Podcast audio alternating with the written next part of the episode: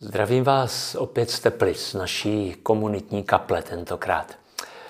Minulou sobotu jsem se zúčastnil konference Křesťanské akademie v rámci cyklu Forum dialogu. A mimo jiné tam vystoupila známá novinářka Petra Procházková. Byl to strhující vodopád informací, zkušeností, úvah eh, k válce na Ukrajině, ale i k širším souvislostem novinářské práce. Třeba jsme se dověděli, že dnes 80% téhle práce spočívá ve vyvracení dezinformací a jenom 20% ve skutečném informování. Přitom v 90. letech eh, to bylo naopak. Ale to obrovské množství informací všeho druhu nám nejenom nepomáhá, ale vnáší do našich hlav zmatek a do naší společnosti konflikty. Procházková to popisuje jednoduše. Když má profesionální novinář zveřejnit nějakou zprávu, tak ji musí mít ověřenou ze tří na sobě nezávislých zdrojů, přitom musí respektovat novinářský etický kodex a ještě pokud by se zjistilo později, že informoval špatně, tak mu hrozí pracovní postih. Zároveň ale může kdokoliv zveřejnit kdekoliv na internetu jakýkoliv nesmysl, a nehrozí mu za to nic. A problém je v tom, že spousta lidí tenhle rozdíl vůbec nevnímá. Klidně věří tomu nesmyslu a nevěří těm poctivě ověřeným informacím.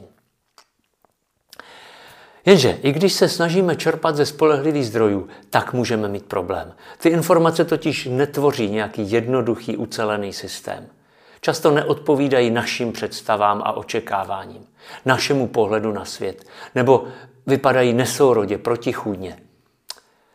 On totiž ten skutečný svět není černobílý a skutečný život není jednoduchý.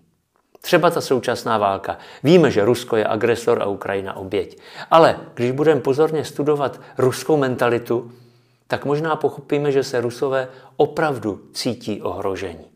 Už jenom tím, že hned za svými hranicemi mají, aspoň z jejich pohledu, nepřátelské armády. Přitom takhle, taková snaha o pochopení e, neznamená ospravedlňování té války, ani spochybnění, kdo je agresor. Takhle to na té konferenci vysvětloval e, David Peroutka, bosý karmelitán a odborník na politickou filozofii.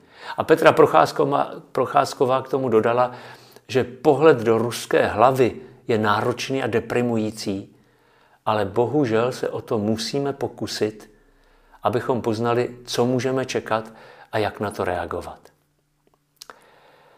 A to platí i v církvi. Když mě vadí, že někteří křesťané odmítají papeže Františka nebo nemají rádi homosexuály, tak se proti nim můžu vymezit a hájit to, co považuji za správné. Ale tím je nepřesvědčím. Možná bych taky mohl přemýšlet o tom, jak se k těm svým názorům dostali. Často je k ním přivedla nějaká životní zkušenost nebo kontakt s lidmi, kterým uvěřili. Skupina, bublina, ve které se člověk uzavře a pak už nepřijímá nic jiného. Třeba někdo se začne zajímat o zjevení Pany Marie a pak zjistí, že ti lidé, kteří sdílí stejný zájem, odmítají očkování. Tak ho začne odmítat taky. Nebo je někomu blízká východní spiritualita a proto se začne kamarádit s lidmi z pravoslavné církve. A když oni budou podporovat ruskou válečnou mašinerii, tak se k ním přidá, protože je nechce ztratit. Ale to všechno rozhodně neznamená, že by všichni ctitelé Pany Marie byli antivaxeři, nebo že by všichni vyznavači východní spirituality byli putinovci. Nebo válečná situace. Jak se může ze slušného a inteligentního kluka stát krutý zabiják? O tom mluvil Eh, můj kamarád Honza Pacner, bývalý vojenský kaplan. Eh, když voják bojuje na frontě a vedle něho je zraněn nebo zabit jeho kamarád, tak ten voják je schopen čehokoliv, i velké krutosti vůči tomu nepříteli, který to způsobil. Morálně i právně je to špatně, ale lidsky se to dá pochopit. A ještě jeden příklad.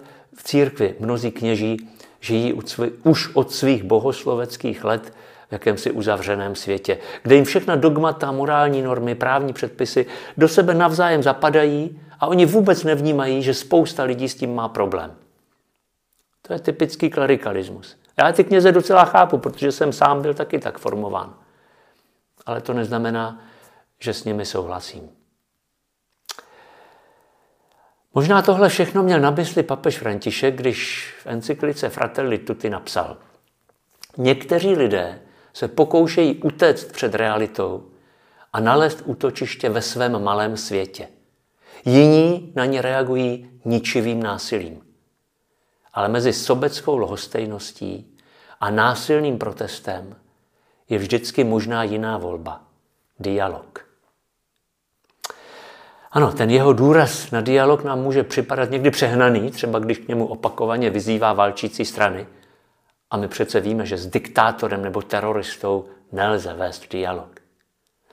Ale většina politiků, stejně jako většina křesťanů, eh, nejsou diktátoři ani teroristé. A tam ta výzva k dialogu určitě smysl má. A František píše dál, opravdový dialog ve společnosti předpokládá, že jsme schopni respektovat názor druhého a připustit, že může obsahovat legitimní přesvědčení nebo zájmy.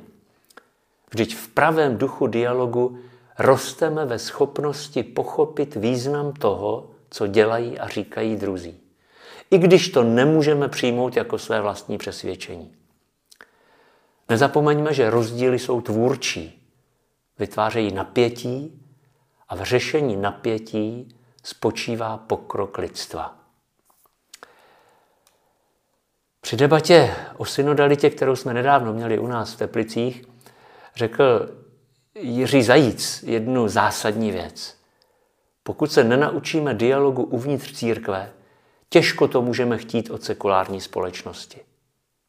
A naopak, pokud církev bude řešit své problémy dialogicky, synodálně, pak může vnést tuhle novou kulturu i do společnosti a do politiky. A myslím, že právě přesně k tomu směřuje čerstvá zpráva z Vatikánu, kterou jste možná zaregistrovali, že synoda o synodalitě bude o rok prodloužena. Zasedání biskupů na podzim roku 2023 nebude poslední, ale po dalším roce intenzivních diskuzí se sejdou ještě jednou v roce 2024. Podle mě to je dobré rozhodnutí, které vychází z papežovy zásady, že čas je důležitější než prostor. Eh, co tím chce říct? Často máme tendenci ovládnout prostor, čili mít jasné řešení a prosadit ho proti všem. Někdy to platí doslovně, když se jeden stát snaží násilím zabrat prostor jiného státu. A jindy přeneseně, když se jeden na názor snaží mocensky převálcovat názor jiný. Jenže obojí je totalita. Mnohem cenější je podle papeže spustit proces hledání, diskutování, srovnávání názorů a zkušeností. To vyžaduje hodně času, ale vede to k výsledku, který může být přijatelný pro všechny. Zrovna když jsem připravoval tenhle komentář, tak mi došel mail od jednoho kamaráda. Už bys měl přestat s těmi komentáři. Měl bys konečně hájit postoje, které jsou pro nás zásadní. Proto tě vyzývám, bojuj za Kristovu církev. A k tomu přikladá eh, dopis Jany Jochové z Aliance pro rodinu, která podporuje Jakuba Kříže jako kandidáta na zástupce ombudsmana. Jistě, to je legitimní názor k diskuzi. Ale proč mě ten člověk nutí, abych ten jeho názor i hned a bez diskuze přijal? A proč v tom vidí boj za Kristovu církev? To je přesně ta snaha ovládnout prostor. Jenže ty rozdílné názory můžou vytvářet tvůrčí napětí. A jak říká papež, v otevřené diskuzi o nich, v promýšlení argumentů pro a proti a v hledání společného řešení spočívá pokrok lidstva. Tak přeju nám všem, abychom vytvářeli kulturu dialogu a tak přispívali ke zmírnění toho napětí v našem světě. Hezký večer.